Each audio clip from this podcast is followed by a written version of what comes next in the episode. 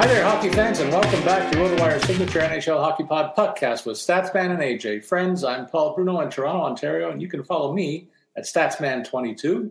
My co-host, as always, is AJ Scholz. A great follow at AJ Scholz24. That's AJ S C H O L Z 24.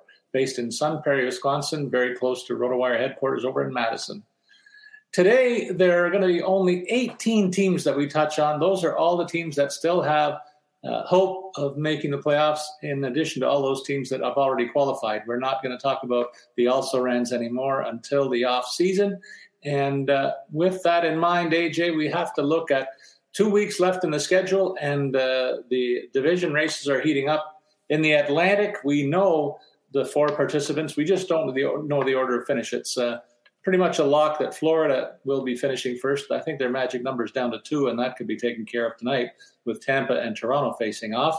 And then the Leafs have a very comfortable lead in that uh, second place to get the other home at ice advantage in that first round over either Tampa or Boston. And those two teams are in a tussle for third and fourth place.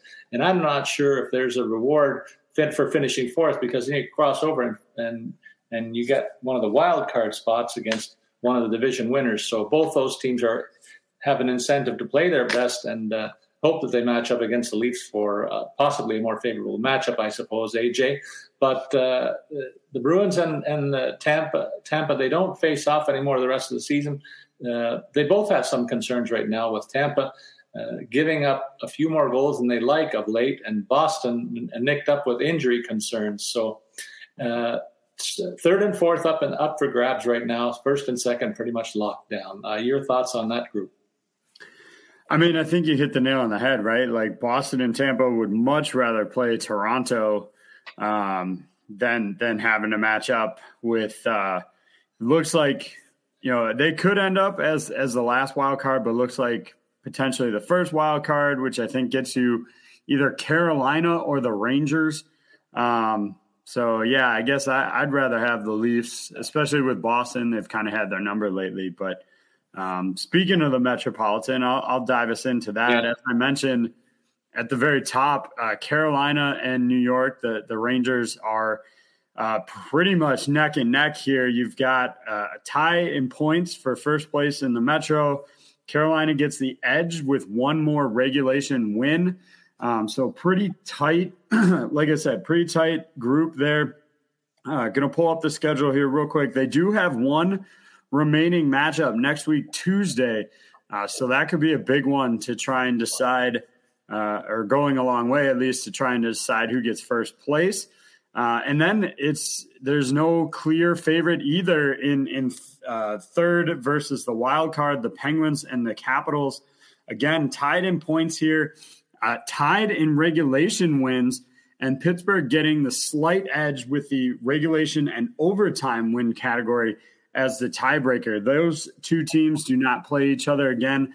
I would argue the Penguins have the slightly more favorable schedule down the stretch with matchups against Detroit, Philadelphia, and Columbus remaining, while Washington, uh, you know, has uh, Arizona, the Rangers, um, Toronto. Toronto will be a tough one. And then the Islanders twice, which is never an easy game for anybody. So it'll be interesting to watch here uh, heading on the week. That's pretty much the roundup for the East. Paul, any thoughts on the Metro from you, or should we take a look at the West? Well, I'm I'm thinking that uh, there are some concerns probably in the back of your mind in terms of what your team's fortunes will look like. I'm curious to see what you say about them when we do our thumbnail of the 18 teams that we will cover later on in the show. But I'll say that, that uh, they're going to get Malkin back soon. His suspension is over, I think, isn't it, AJ?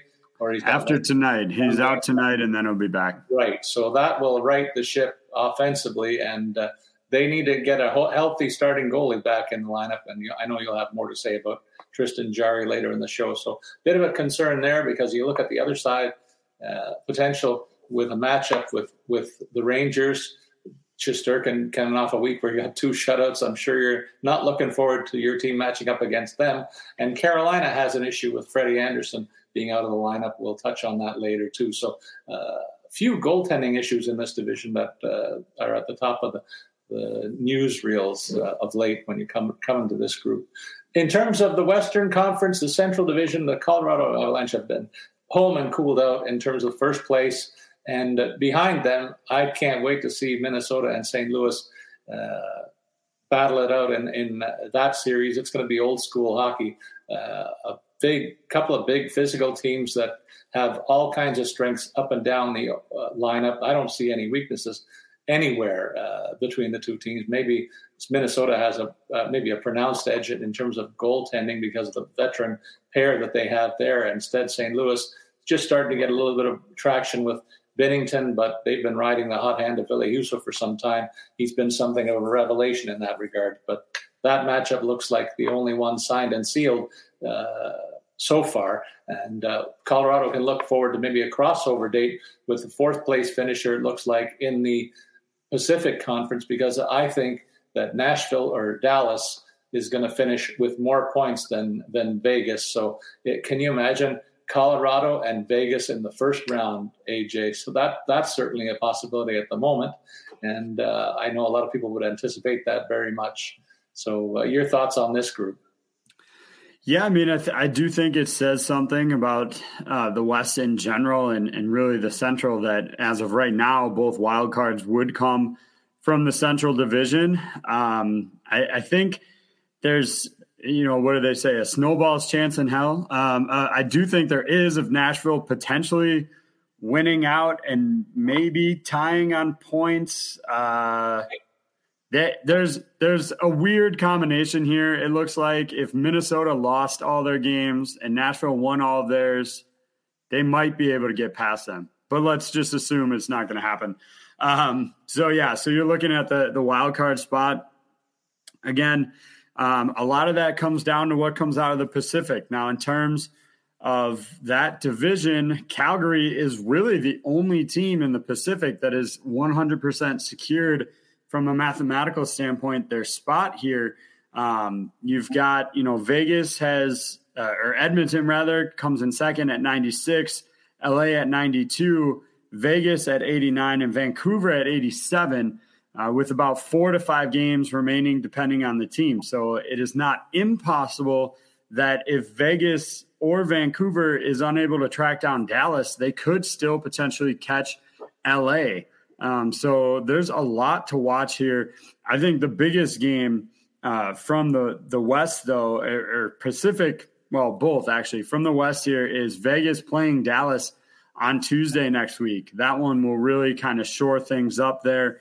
Um, Vancouver, for their part, you know they are the longest of shots here, and they don't have an easy road to uh, to hoe here. They've got Minnesota, Calgary, Seattle should be an easy one for them, and then a back to back to end the season against the Kings and Oilers. So four of their five games against playoff teams. So while they're not mathematically out, there's still a combination by which they can get there. I think Vancouver's probably unlikely at this point. And so, really, the wild card comes down to Vegas, Dallas, Nashville, or the possibility that Vegas would catch uh, LA, which is not outside uh, the realm of possibility. Three point gap there. Both teams have four game uh, four games remaining.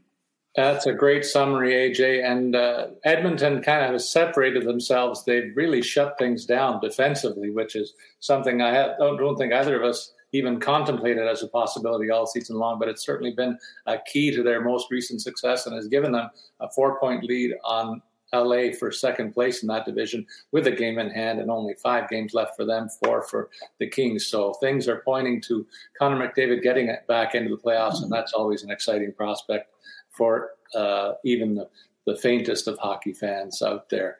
But I still would love to see Vegas and Colorado in the first round. That'd be, that'd be I, I'm honestly like normally I would cheer for Vegas in this spot, but because of my prediction at the start of the year, like I'm closely watching like the Dallas games, which I, I never watch Dallas games during the year, but I'm like, all right, come on, guys, you got to win because uh, it's I, I, want that prediction to be right, just because it was such a, a admittedly a, an out there outrageous uh, suggestion that Vegas would be out, but certainly looks like it, it could potentially happen. Yeah, it could. Although they they're as healthy now as they've been all year, so don't count don't bet against them uh, getting hot at the right time, and that makes them a very scary proposition should that come to pass. But I think there's still some concerns in the Nets, and again, we'll cover that when we get to them uh, in a little more detail later on in the show.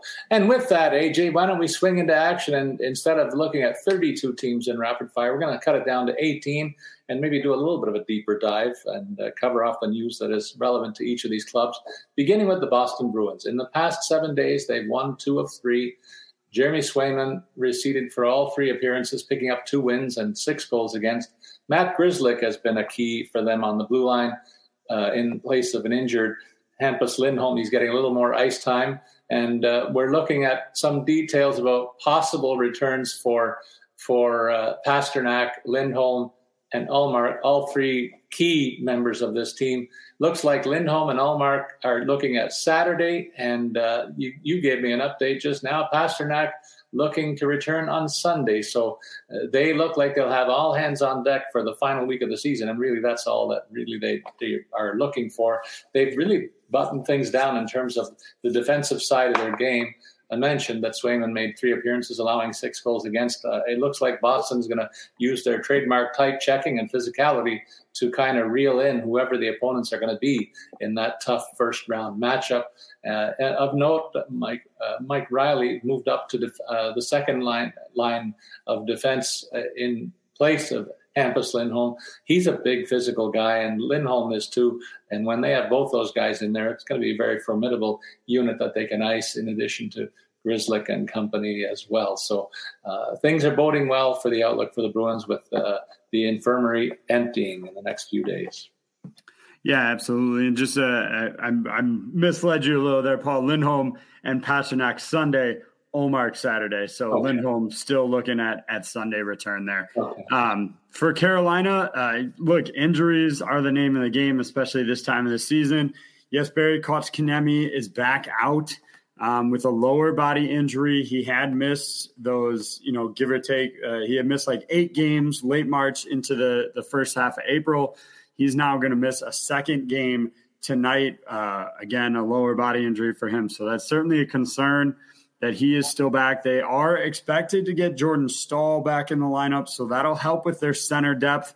Um, obviously, going in, uh, you know, in the past, you know, with, when Staal was out too, they had Lorentz and Derek Stepan as like their three, four options for for center. That's not ideal. Max Domi is actually going to fill in on that fourth line with Martinook and Lorentz at at center potentially. So they are trying to shuffle things up without Kotkaniemi.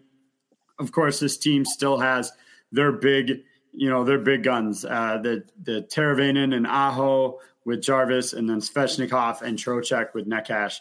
Um, so they have plenty of wiggle room to recover here. I think the bigger concern is Freddie Andersen being out uh, on, on the um, on the goal line there. You know, Antti Raanta for better or worse, has never really gotten a, a, good shake, but a lot of that has been due to injuries. I mean, you look at the last couple of years, played 12 games last year in Arizona, 33 the year before that, 12 again the year before that. He had an injury plague season a while back when he was in Chicago, played just 14 games that year. So, really, this is a guy that has struggled to stay healthy. And when you've got Freddie Andersen out, that's certainly not good news.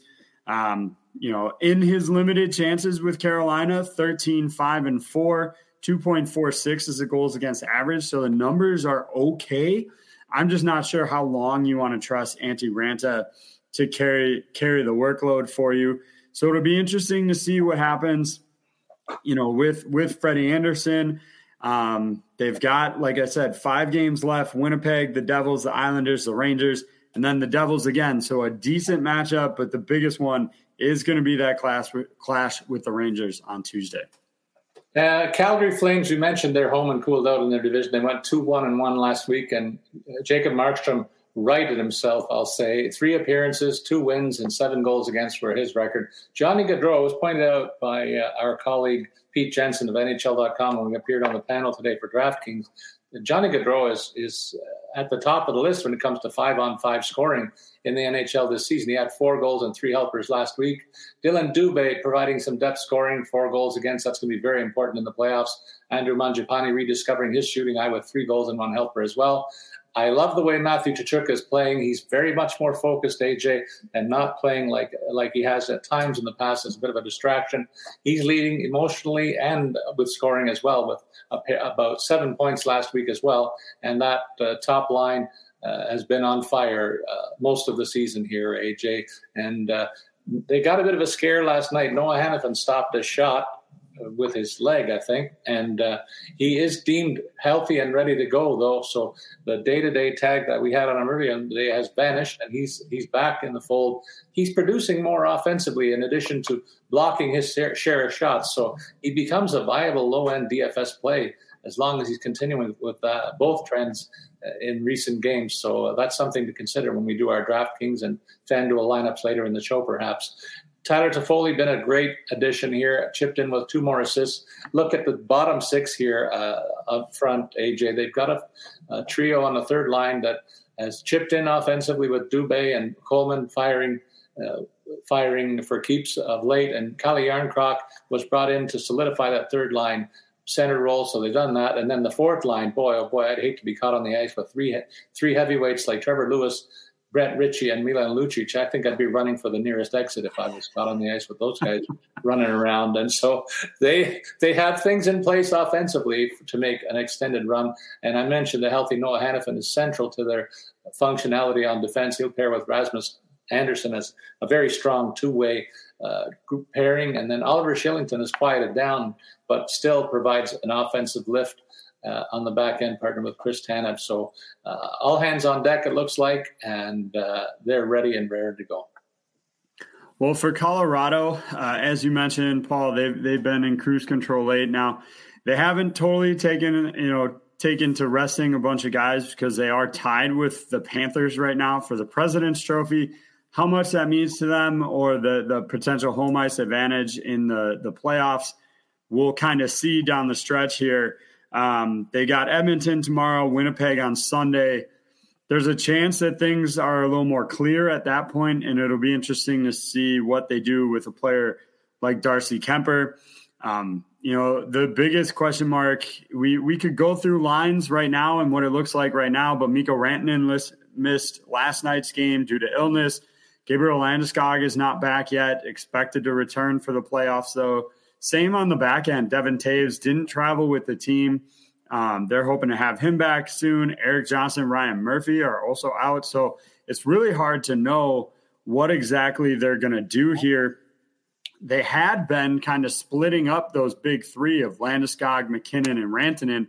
But with how long Landeskog has been out, you might, you know, expect they'll put all three guys back together um, if they can before the the playoffs to get them kind of gelling again. So um, it's going to be interesting to see how each of these guys kind of gets integrated back into the lineup here.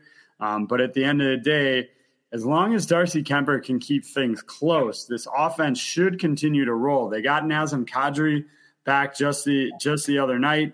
Um, uh, last night, rather, he picked up an assist, four shots on the, on goal in that one. So really good first game back for him, given how long he had been out, a, a, an eight game stint on the sidelines. So, Colorado, one step forward, one step back on the injury front.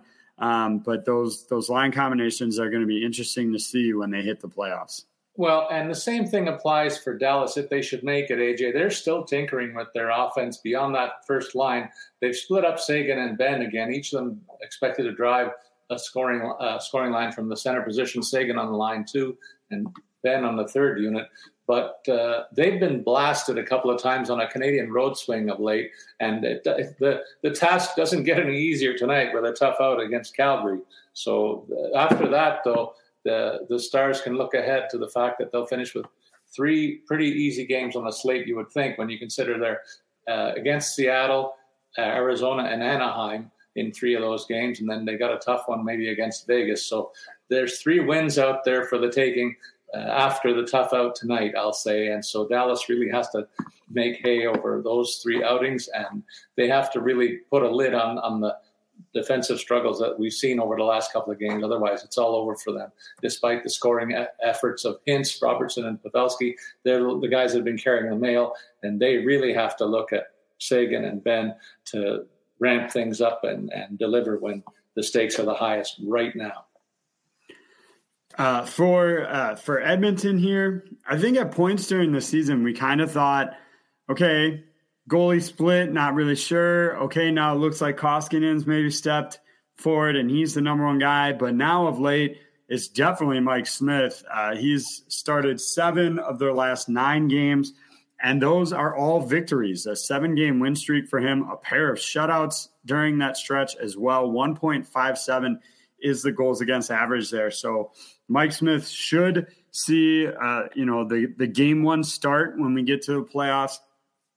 Again, I you know technically not in for sure, but it's it's pretty much close as barring a complete collapse here at the end. So uh, I would just keep an eye on you know what um, you know what happens with with that pairing. But I think for the most part, we've gotten to a point where Smith has kind of taken the reins in this last month here everything else is pretty stable for this club. There's not a lot of injuries to talk about.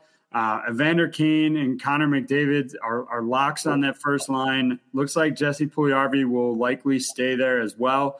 But if they need to in a game, if they need a goal, they know they can move Draisaitl up to that line as well.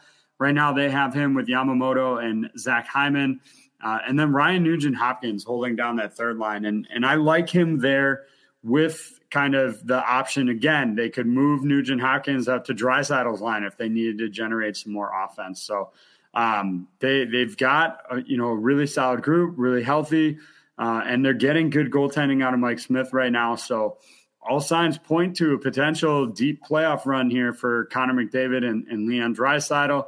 Um, and and it'll it'll It'll probably be a first round matchup with uh, with Los Angeles, but uh, if not, it could always end up being Vegas. I think that would be a fun matchup as well. If we're if we don't necessarily get Vegas and, in Colorado, I would also take Vegas and Edmonton in the first round.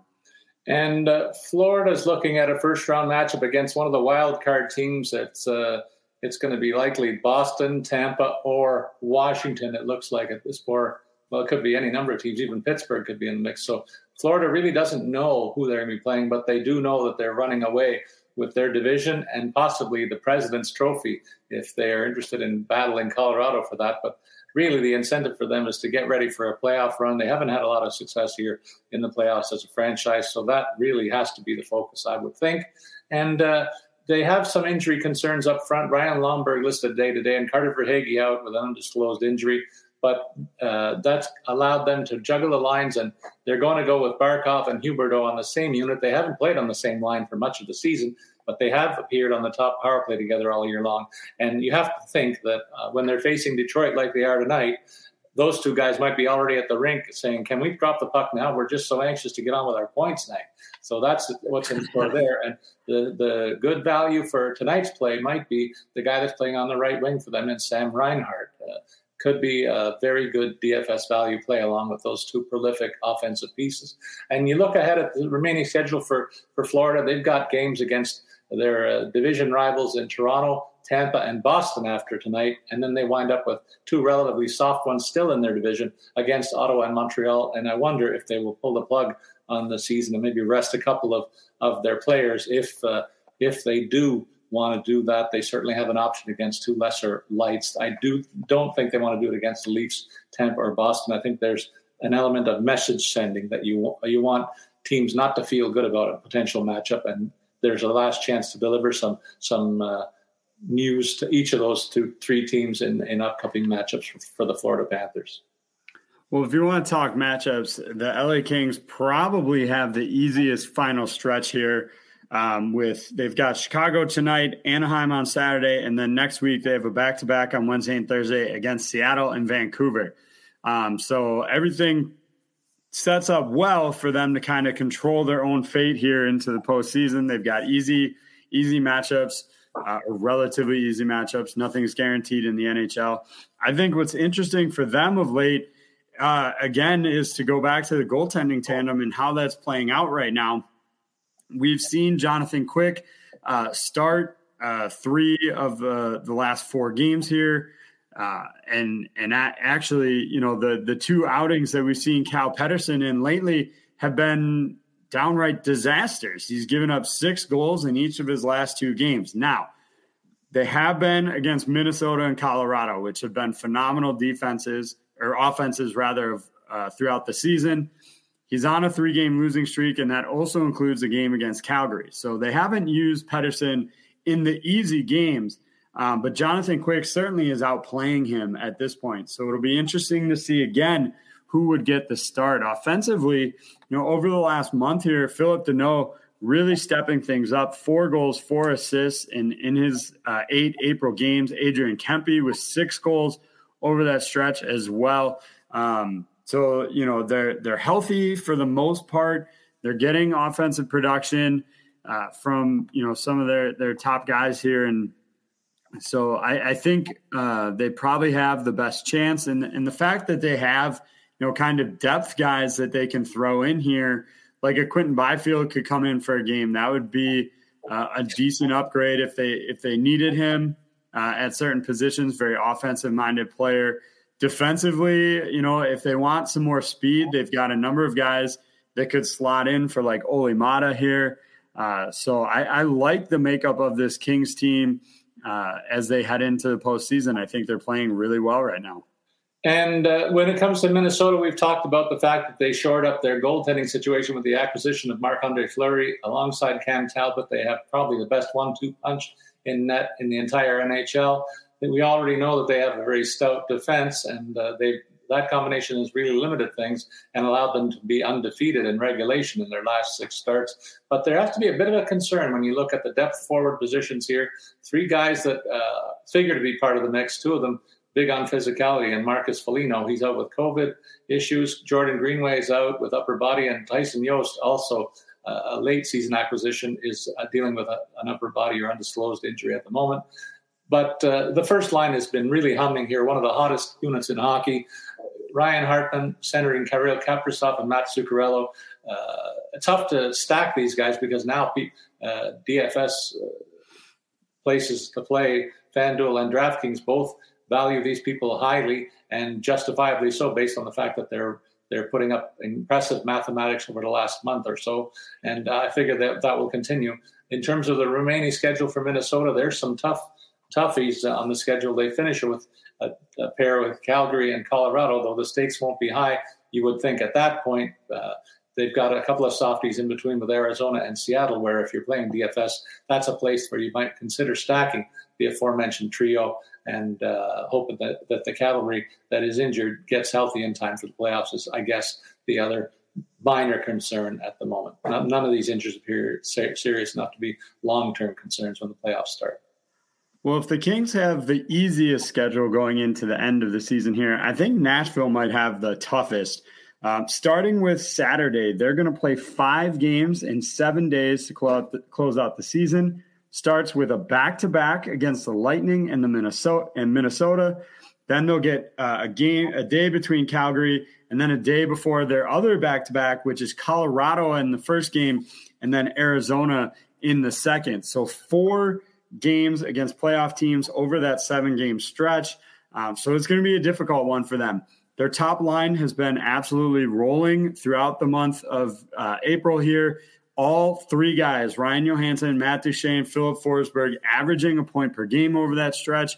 Roman Josi continues to just pile up points. He had eight points in those 10 games as well. If there's a concern about this team, it's that the production drastically drops off after those four guys. When you've got Johansen, Duchene, and Forsberg at 10, the next player is Mikael Granlund at five points in those 10 games. So they are very dependent right now on that top line producing for them.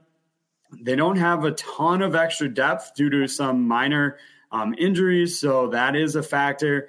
And obviously, as we've seen throughout much of the season, we are going to continue to see a heavy, heavy dose of Juuse Saros here um, because they have not locked this up. They're sitting in the first playoff spot.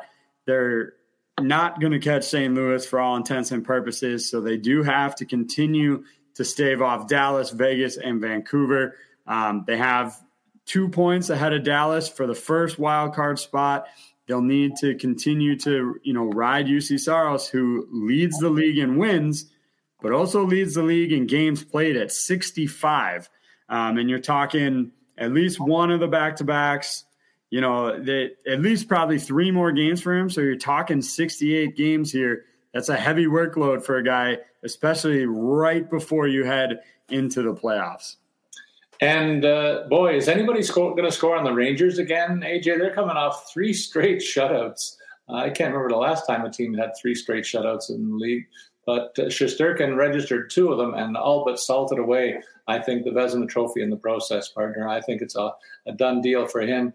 And uh, Chris Kreider picked up a couple of assists and didn't score. I think he's trying to write uh, a new script for himself in terms of that Cy Young goals and assist line that he sports, but he's got to be thrilled that he reached the 50 goal plateau and uh, first Ranger to do that in a long time as well. That top line in New York, another one that bears watching, and uh, and I see that Frank Vatrano has moved up on the right wing on that top unit, AJ, and alongside Zibanejad and Kreider, he should be a very cheap addition to your DFS lineup in a very good spot. So some real good DFS value there. Andrew Copp has fit in like a glove on the second unit alongside Panarin and Strome. They give you a little bit of everything with size, speed, and uh, one of the league's game breakers in Panarin in that unit. So the top six, very formidable. Alex uh, Alex Lafreniere has been moved up and down the lineup. He's right now settled in on a third line role, but he's scoring at a better rate than he has for much of the season with a couple of goals adding to his totals last week. Barclay uh, big dollar addition in the offseason, shoring up that third unit. Filip Chytil uh, is their third line center, finally settled into his more most appropriate role. I think maybe it's a luxury even for a guy that has his skill set to be that deep in the roster, but uh, it bodes well for the Rangers going forward. Adam Fox has back points in back-to-back games for the first time in a while. He's still one of the league's uh, top defensemen in terms of scoring, so keep an eye on his totals the rest of the way. I think he's on the fringe of the discussion for the uh, Norris Trophy, but I don't think he's going to do enough to uh, double down on, on the fact that he won last year. I think it's up for grabs elsewhere, but still great totals on his offensive ledger and uh, strong play in his own end. Still one of the league's premier defensemen in front of Shesterkin and Georgiev.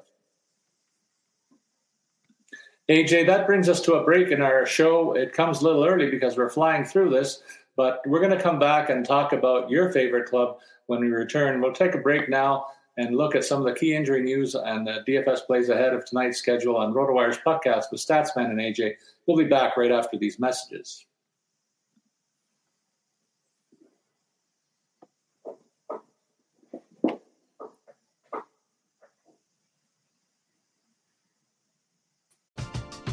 We're driven by the search for better. But when it comes to hiring, the best way to search for a candidate isn't to search at all. Don't search match with Indeed. Indeed is your matching and hiring platform with over 350 million global monthly visitors, according to Indeed data, and a matching engine that helps you find quality candidates fast. Ditch the busy work. Use Indeed for scheduling, screening, and messaging so you can connect with candidates faster. Leveraging over 140 million qualifications and preferences every day, Indeed's matching engine is constantly learning from your preferences, so the more you use Indeed, the better it gets.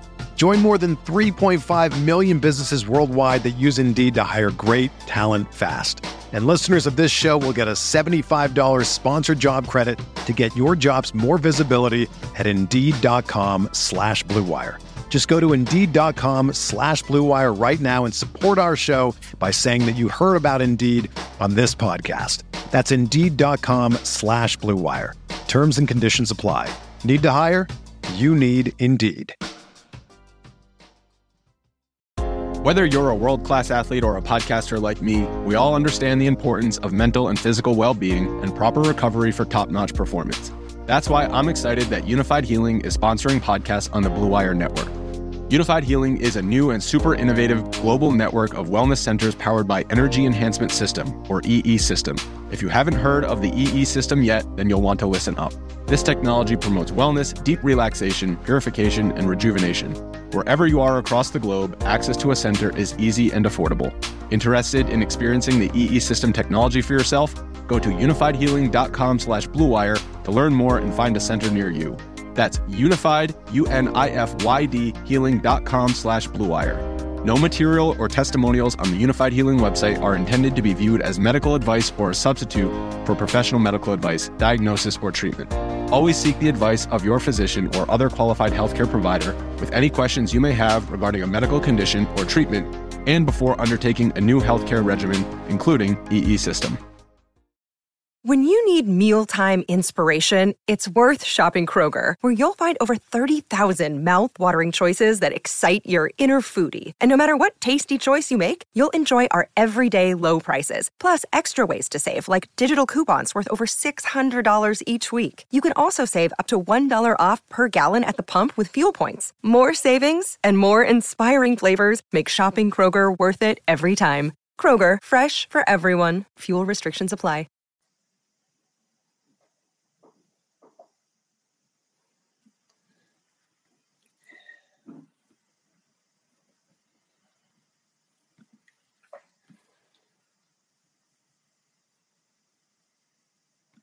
Okay, we're back, and uh, we want to remind you how to get in touch with those, us over the remaining few games of the schedule. We're going to be dispensing a lot of advice in upcoming uh, shows about the playoffs, and uh, I know your pools are getting ready for the postseason run and maybe your drafting strategies and so on. If you have any questions about that sort of thing, AJ is going to tell you right now how you can get back in touch with us and share your thoughts or concerns in that space. Yeah, absolutely. We always welcome comments, questions, arguments, whatever you want to, to bring us. We welcome you to send that to us over on Twitter. You can follow me at AJ Schultz24 and you can follow Paul at Statsman22. And just a reminder, when we do get our, our postseason kind of preview show, timing on that still depends just on these matchups being settled and that sort of thing. But when we get there, we're going to start bringing these shows to you live and in color uh, on Facebook and Twitter. So look out for that. We'll be sure to share that information with all of you. Um, but you'll be able to watch us and see our pretty faces. There'll be no going back. So we can't stop and edit any slip ups that might uh, crop up. So you'll hear me pronounce even more names incorrectly, um, and, and we'll go from there. You might even hear my phone ring if I don't remember to shut it off too. so yeah, I'll take us into the the Penguins here. Um, and look, there's no way around it. It's been a terrible April for Pittsburgh. Uh, two losses to Colorado, lost to the Islanders, the Rangers, Washington, Boston, like the who's who of good teams they've they've lost to. Now they did pick up a win against Nashville.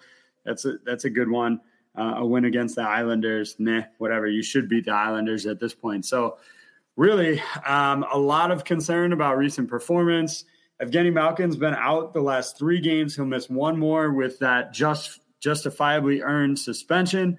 They don't have Tristan Jarry right now.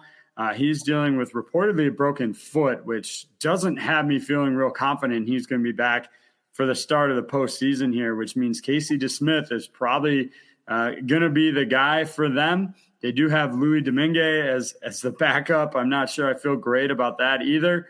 Um, so they're they're going to need to probably offensively carry the load here heading into the playoffs. Um, we'll get you know some good looks at Jarry down the stretch here with matchups against Boston, a back to back against Detroit and Philadelphia, and then Edmonton and rounding it out with Columbus uh, in the last game of the year. So should see plenty of Casey DeSmith over that stretch, and that'll give Penguins fans uh, a good idea of what to expect out of that. Otherwise, the return of Malkin is the biggest piece, you know, for the rest of the lineup that they're looking at. He'll jump in immediately in between Zucker and right now Bryan Rust. Jeff Carter's been playing with Rust and Zucker with Rickard Rakell up on the Crosby Guentzel line. I don't mind um, breaking that up that way. Carter would probably then play with Danton Heinen and Brock McGinn. That's a, a pretty decent line. Leaves you with Teddy Blueger, Kasperi Kapanen, and Evan Rodrigues as as the fourth group. So the they look good there. Mike Matheson has been playing really well this season. um, and and has had some good uh, production for them as well. So they've got at least somebody other than Chris Letang to rely on on the blue line there. So I I feel okay once we get Malkin back, but uh, like I said, April's been a nightmare, um, and you can't blame it all on Jarry being out. So I'm I'm not I'm not that confident that they're going to go very far in the postseason this year, which is disappointing because if you ask me you know, back in like early to mid March, I would have told you I was feeling really good about where this team could go.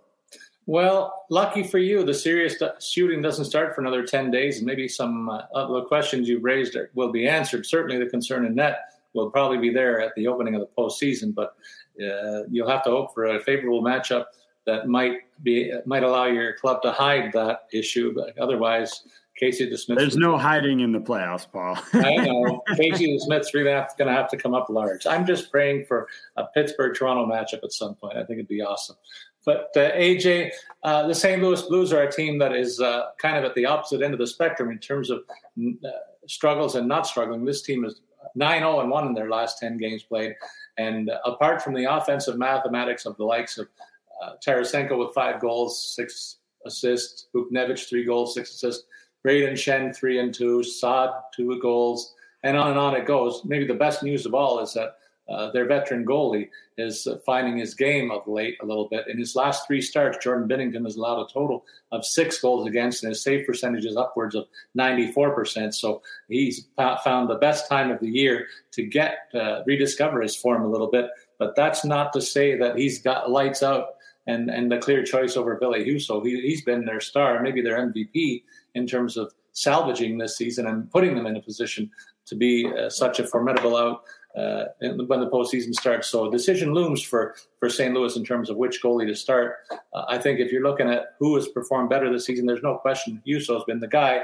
But uh, in uh, in his stall, Jordan Binnington probably has a Stanley Cup ring uh, staring at him whenever he wants. So tough call there. But I, I love the depth of this team, AJ uh, top to bottom. Third, look at the three centers. Robert Thomas has put up video game numbers uh, of, of, in the last month and taken over the first line center role and worked very, very well with Tarasenko and Buchnevich is the lesser known uh, of the three guys and DFS value on that line. But the second line features just as much offense when you consider one of the best playmaking centers, Ryan O'Reilly, David Perron on the right side, a game breaker, and Brandon Saad, a physical guy, a good corner man. And then the third line, you got Brayden Schenn, uh, Jordan Kyrou, and Ivan Barbashev. All three of them have played top six minutes for this team as well. So three formidable forward lines, maybe the best nine-man unit uh, among men, most of the teams in the NHL. They're comparable with any club, I'll say, in the entire National Hockey League in that regard. And so it remains to be seen what they get out of their blue line. There are some veterans. The mix there is very in, enticing when you consider Torey Krug, Justin Faulk, Colton Parayko, and even Nick Leddy, uh, some experience. And uh, they got eight guys with NHL experience uh, in the depth chart, and that's what you need for a long run. It's a war of attrition. We've talked about it many, many times. And I always look for a defensive core that has eight players you can choose from. So St. Louis has checked all the boxes for me right now.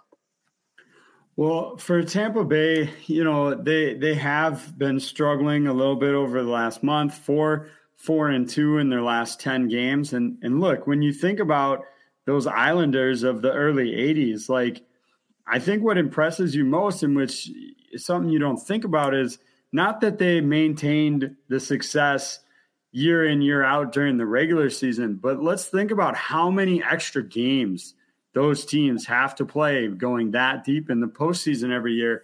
I felt this way um, back in you know 2018 when the Penguins had were coming off their two back-to-back championships.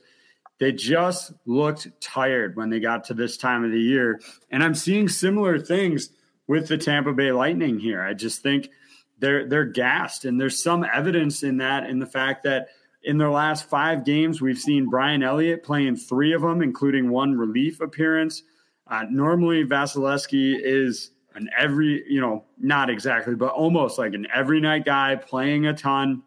And the fact that they've been using more Brian Elliott says that this team is is tired. They've they've played way more games over the last, you know, two, three years, whatever you want to call it, um, because of these deep postseason runs. Now, that's not to say I would rule this team out from being able to pull this off.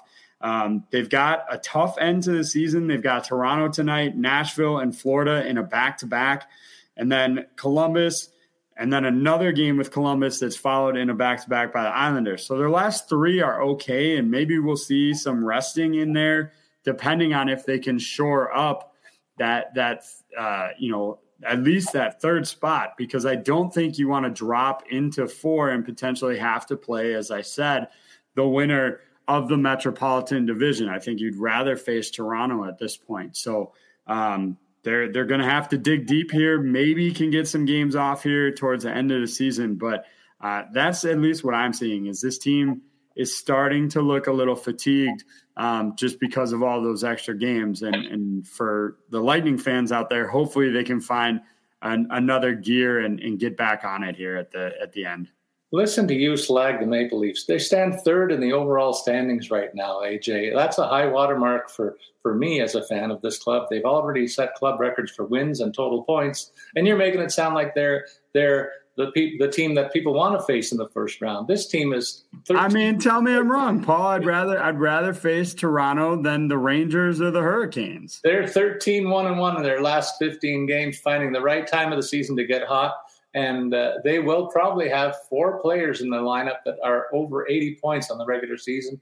And they also have the addition of Mark Giordano that's worked out very, very well for them. He's got 10 points and a plus nine rating in the 15 games that he's played for this club. And the defensive structure of this team has never looked better to, to these eyes uh, over the last few seasons with this team. So, uh, just like I said with St. Louis, to me, they have all the pieces coming together. And uh, the most important of all is the fact that Jack Campbell has found his game and has put up a couple of very nice starts, very impressive starts most recently. So he looks like he's he's getting ready for the postseason. We won't see him tonight in the Nets against Tampa. Uh, Erik Källgren will get the assignment. He's been serviceable in terms of the backup role uh, when it looked like you wondered who was going to help Campbell out. He's been decent. Uh, and maybe even better than that, uh, with the one loss record and save percentage in order uh, to shore up things in the Nets. It could have been a disaster if they needed to have Campbell work every game. So, shout out to Erik Källgren for being a key uh, revelation, I'll say, late in the season here. But uh, all things looking good, except for we're wondering when we're going to see Auston Matthews next. He's not playing tonight, but by all accounts, very, very close to returning. Again, one of those situations where an undisclosed injury tag follows his name, and uh, I can't wait for the day when teams are forced to tell us the straight goods on, on what's happening here. But the Leafs look uh, as ready as any team to get going. They're they're very motivated, very businesslike in their approach, and I'm pretty excited about what might happen for this club down the stretch. Well, Vancouver is our longest of long shots here, I think, to make the playoffs. They are four games back from Dallas for the final playoff spot. Um, they are five, uh, yeah, five points back from LA if they wanted to compete in the uh, Pacific Division here. And the schedule at the end here, five games left. Four of them are playoff teams in Minnesota, Calgary, LA, and Edmonton. So um, it's it's not looking great for their chances. Uh, I think we were probably going to see Thatcher Demko play all of these games anyway. I mean, you talk about the fact he appeared – in every single game from the start of February through March 20th, a 19 game stretch where he played every single night. And I would expect, you know, he's already played their last, let's take a look here, their last five. Um, don't be surprised if they're in contention to see him take both ends of that back to back to end the year. If they've got any hope to do that, part of that is uh, due to the fact that Yaroslav Halak is now dealing with a hand injury. So I don't think they're going to throw Spencer Martin uh, to the Wolves here. This guy has six games of NHL experience. That's not a guy you use when the playoffs hang in the balance. So if they head into that Edmonton game, uh, you know, that, that last game of the year and have a chance at a playoff spot, I, I would bet pretty much anything that Demko will start both ends of that back to back there. So something to keep an eye on there, especially, you know, if if your season long league is is still running and you need and you have Demko and you're wondering whether to start him or not, the fact is he's going to play a lot of games down the stretch here and it might be worth it. So something to consider there. The rest of the lineup is looking pretty good. They're going to get Alex Chiasson back from injury. He has turned his game to a completely no, like different level of late. He's got nine points in his last five games, which is impressive when you consider the fact that in the 57 prior contests, he had just 12 points. So, am, am I suggesting that if you're in a playoff pool, you want to pick Alex Chiasson over some other guys? Maybe not. I, I would expect that production will tail off a little bit. Um, but certainly he's going to get first line assignment with JT Miller tonight. So a good spot for he, him to be in. Maybe a DFS play uh, is possible there as well. Although, do you want to use him against Cam Talbot for Minnesota, who's coming off a shutout? not sure it's the best matchup. AJ, I mentioned Erik Källgren's importance to the Maple Leafs down the stretch, but that pales in comparison to what happened in Vegas. Logan Thompson was thrust into a uh, the limelight when they needed help and the Nets. They didn't have any other option, and he has delivered and then some. Uh, in his first year on the job here, his goals against is well under three per game, save percentage over 90%, well over 90%, delivering the goods and then some at a time when Vegas was really decimated by injury only makes those numbers even more impressive. Now that they have the prospect of uh, a healthier lineup, things should be easier on easier on him, but they don't have much wiggle room, as we touched on in the opening. They have to basically almost run the table to assure themselves of that uh, playoff finish. And boy, it's got a couple of t- uh, tasty matchups, I'll say, when you consider that sandwich between games with San Jose and Chicago, which should be wins. They've got a very key one in Dallas on the 26th and then another one against St. Louis at the end of the regular schedule. You wonder if St. Louis might take that night off a little bit and rest some of their regulars. Vegas has to hope so. That'll make their case a little bit easier. But uh, like you said, that that game uh, in Dallas could be a real key one for both clubs, and uh, it's must-watch TV, I do think. And uh, speaking of the guys all healthy and and all hands on deck, I can't wait to see what that first line looks like when they get a few reps. Jack Eichel finally going to get to play with Mark Stone. They put Max Pacioretty on a second unit, and uh, uh, for my money, one of the season MVPs, Chandler Stephenson, centering that that pairing. And then when you talk about trades that the best, some of the best trades are the ones you don't make.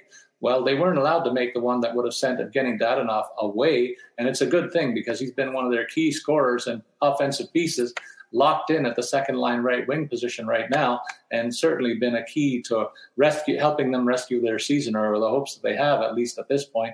The third line is chipping in with some offense too, and that's always good news. So we'll give them a bit of a shout out. William Karlsson centering Mattias Janmark and Michael Amadio in that grouping, and then. Uh, Nicolas Roy has also chipped in some offense in the past week as well. So depth scoring central to their cause as well. But I'm anxious to see what the first pair, couple of lines do going forward. Shea Theodore's been a stud on the blue line here. Alex Pietrangelo anchoring a second pairing, and Alec Martinez back and healthy.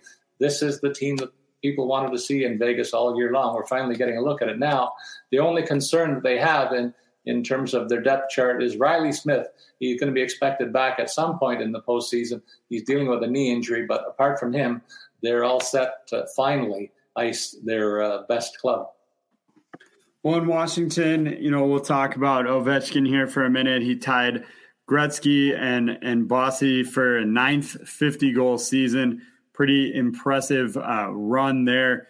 Uh, look, you know, I think for for somebody maybe my age who didn't uh, wouldn't necessarily know who Mike Bossy is, I think it's worth kind of looking at at his numbers when you consider the fact, you know, I just said he had nine 50 goal seasons.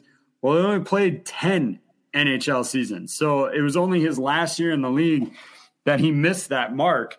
Um, so pretty impressive career. You you imagine if he, you know, had been able to play longer, um, that that maybe he would have had uh, even more goals, would be further up the the you know the career goal list. Unfortunately, because his career was shorter than a lot of his contemporaries, he's sitting 22nd on the overall goal list. But uh, pretty impressive work there um, by Mike Bossy, and, and worth giving him an extra shout out, um, especially considering he just passed away this past you know like about a week ago.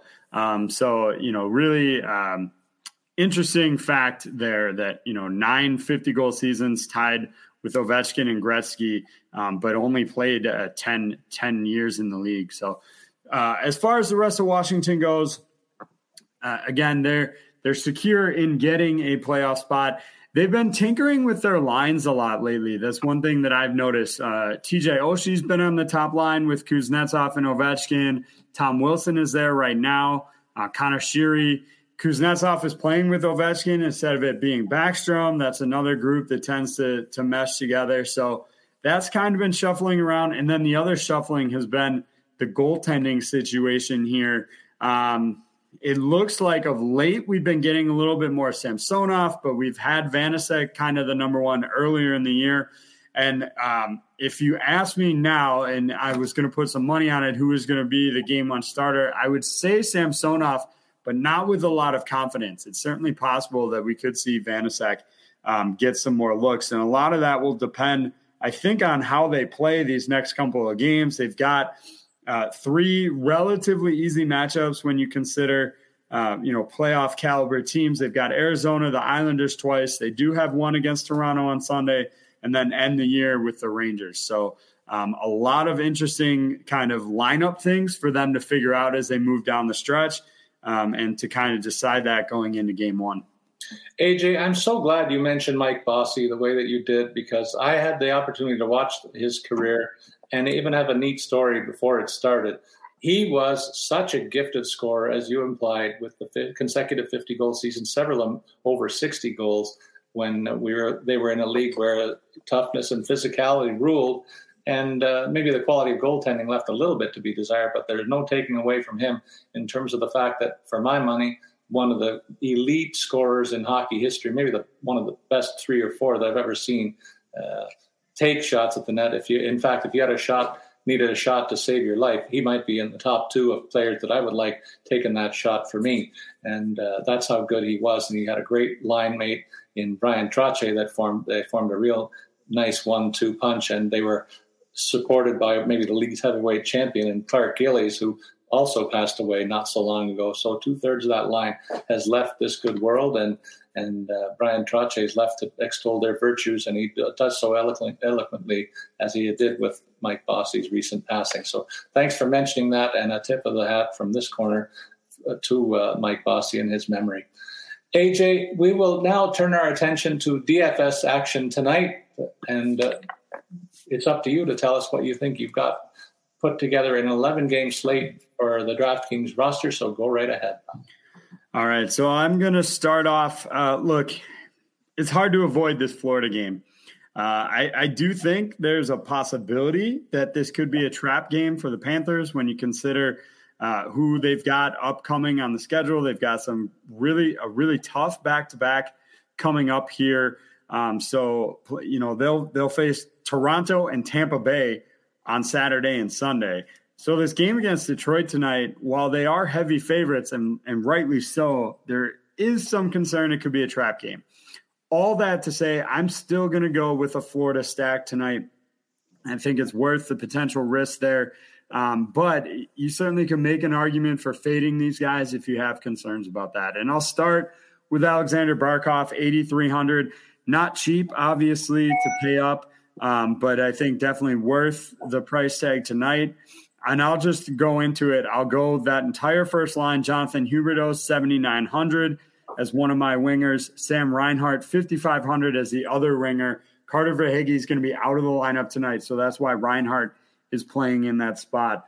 That's a lot of money to spend. Um, so I do end up punting a little bit at my other center position um, but still playing a decent matchup. I'm going to go with Calle Jarnkrok, 2,800, super cheap, third line center for the Flames. The Flames have a really decent uh, offense all year long.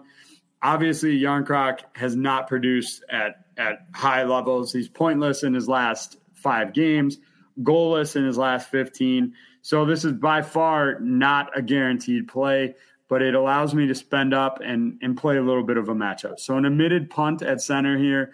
Uh, I would encourage anybody to maybe find your own punt if you want to play the rest of this lineup. But Calle Jarnkrok was the best option um, for me here. My I mentioned Huberdeau and Reinhart as two of my wingers. My other one is going to be Rickard Rakell. 4,600 is the price tag. He's coming in at less than 5K because he hasn't really scored of late. Um, I would prefer to use him when Malkin's in the lineup, even though Rakell is going to be on the first line with Crosby and Guentzel. I still think I'd I'd rather use him when Malkin's in the lineup, but still less than 5K for a guy that has five assists uh, during this current eight game goal drought. And the shot total has been there. I think that's the most important thing 15 shots in those eight games, including uh, three or more in each of his last five. So he's putting pucks on net. He's on the number one power play with, um, with you know, uh, Malkin out of the lineup right now. That won't hold, um, but I think he's worth a shot tonight. My utility spot, I'm going to go with another um, another winger here. And look, there aren't a lot of times when you want to look at Montreal, um, but I think a matchup with Philadelphia is one of those spots you can be in. Brendan Gallagher uh, comes in stuck again, five game pointless streak. That's why he's just 3,200 bucks.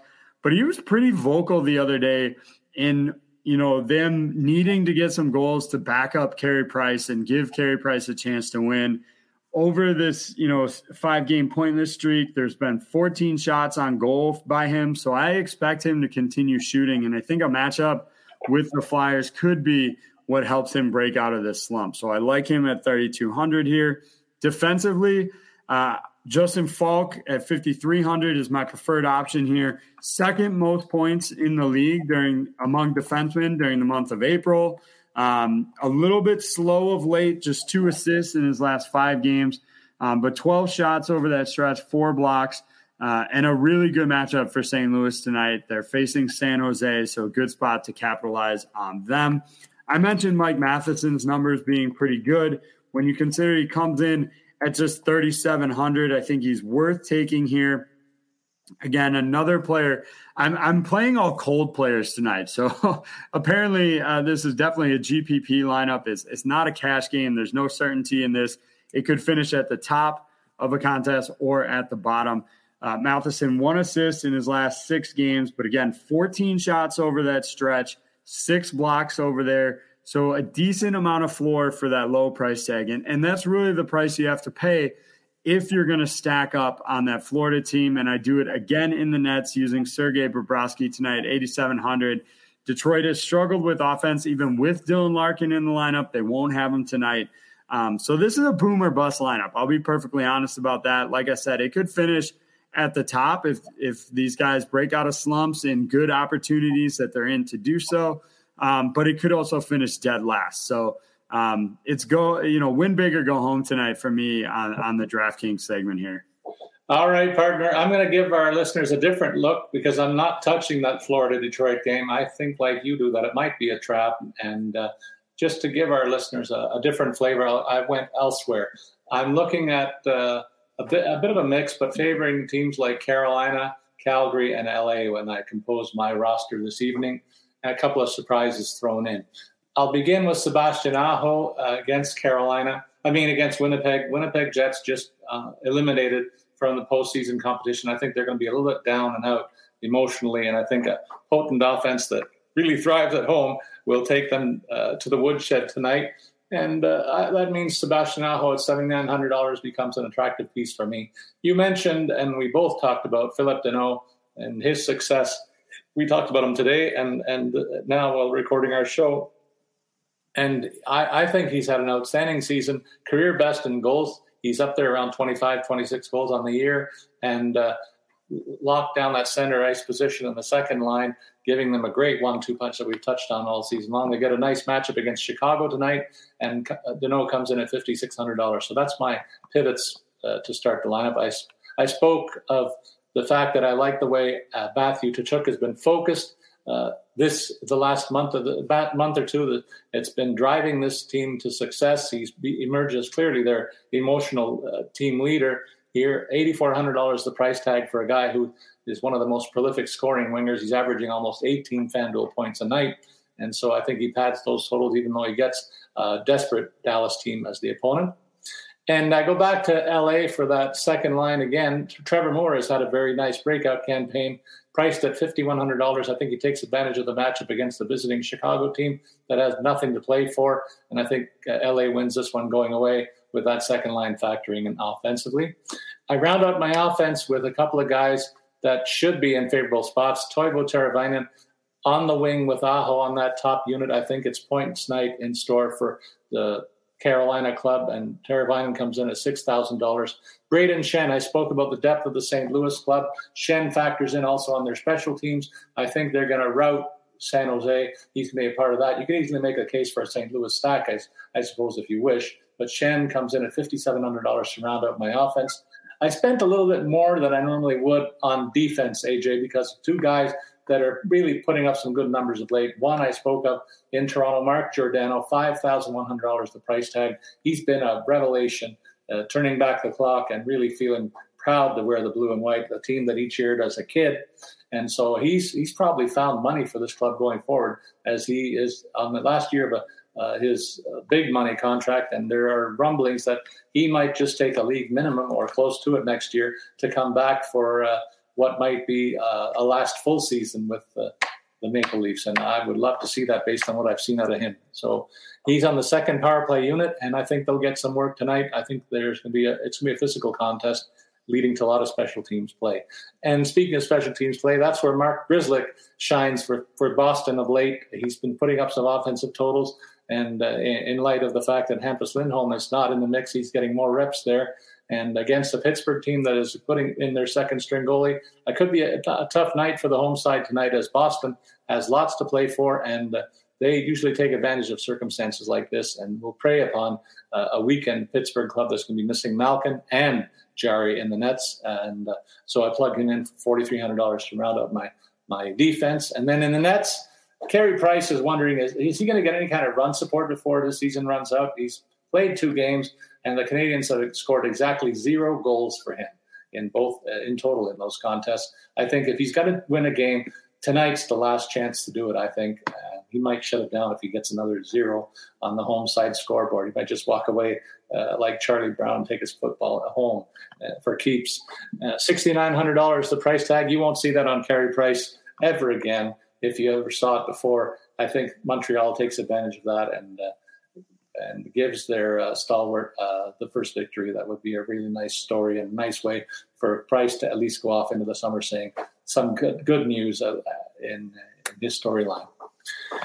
AJ, that brings us to the end of uh, of this episode. We got one more to go in all likelihood before the postseason starts, and that's where I want to stop things for a second and discuss with you. We're gonna maybe deviate from our schedule of regular uh, pods on Thursdays, depending on when we have a final realization of the playoff pairings. So, in anticipation of that, we don't yet know when our next broadcast will be, but we will be tweeting out in anticipation of that as soon as all the playoff spots are clinched and the playoff pairings are set to bring you our playoff preview episode where we'll discuss playoff pool strategies and break down the, the matchups at each position. I'm really looking forward to it. It's one of our signature pods every year that we do on this show, and uh, can't wait for it, pal. Yeah, absolutely. Just uh, a reminder to look out for that at AJ Scholz 24 at Statsman22. We'll get that out there. And if you're exclusively a DraftKings player, you can easily fit Paul's lineup in his FanDuel lineup will fit into a DraftKings contest as well and leave you $1,400 on the board. I thought that was kind of interesting. The price differential um, between the two squads. Uh, Paul, I believe your FanDuel lineup doesn't leave you any additional cash, um, but you have plenty to tinker or tweak if there's anything about Paul's lineup that you don't like. So, say if you'd rather, instead of using Carey Price, go all the way up. You could use Sergei Bobrovsky with the rest of Paul's lineup on DraftKings. Just an interesting little uh, price differential there. Isn't that something? I'm going to take a look at that, AJ. Thanks for pointing that out. Uh, uh, a highlight of the discrepancy of the prices. Sometimes it works in favor of the FanDuel players, sometimes in DraftKings. This week, it clearly looks like DraftKings players have a bit of an advantage in terms of the quality of players they can include in their lineups. So I'm going to be all over that. And uh, if I win a million dollars, I'll give you a my 10 cent entry fee. All right, fair enough. well, that's it for today's episode. And uh, we, as I said, will be tweeting out our next one, which will be our playoff preview, preview show just as soon as the matchups are known. the serious shooting is not that far away, and we can't wait. So, in the meantime, as always, please remember to send your comments or questions on Twitter. Follow me, Paul Bruno, at Statsman22, and you can follow AJ at AJ Scholes24. We invite you to listen to the podcast to get our tips to stay out of the competition in your fantasy hockey planning and research. Playoff pools are coming around the corner, folks, so be ready. We'll be there to give it to you and look forward to it. So long, everybody.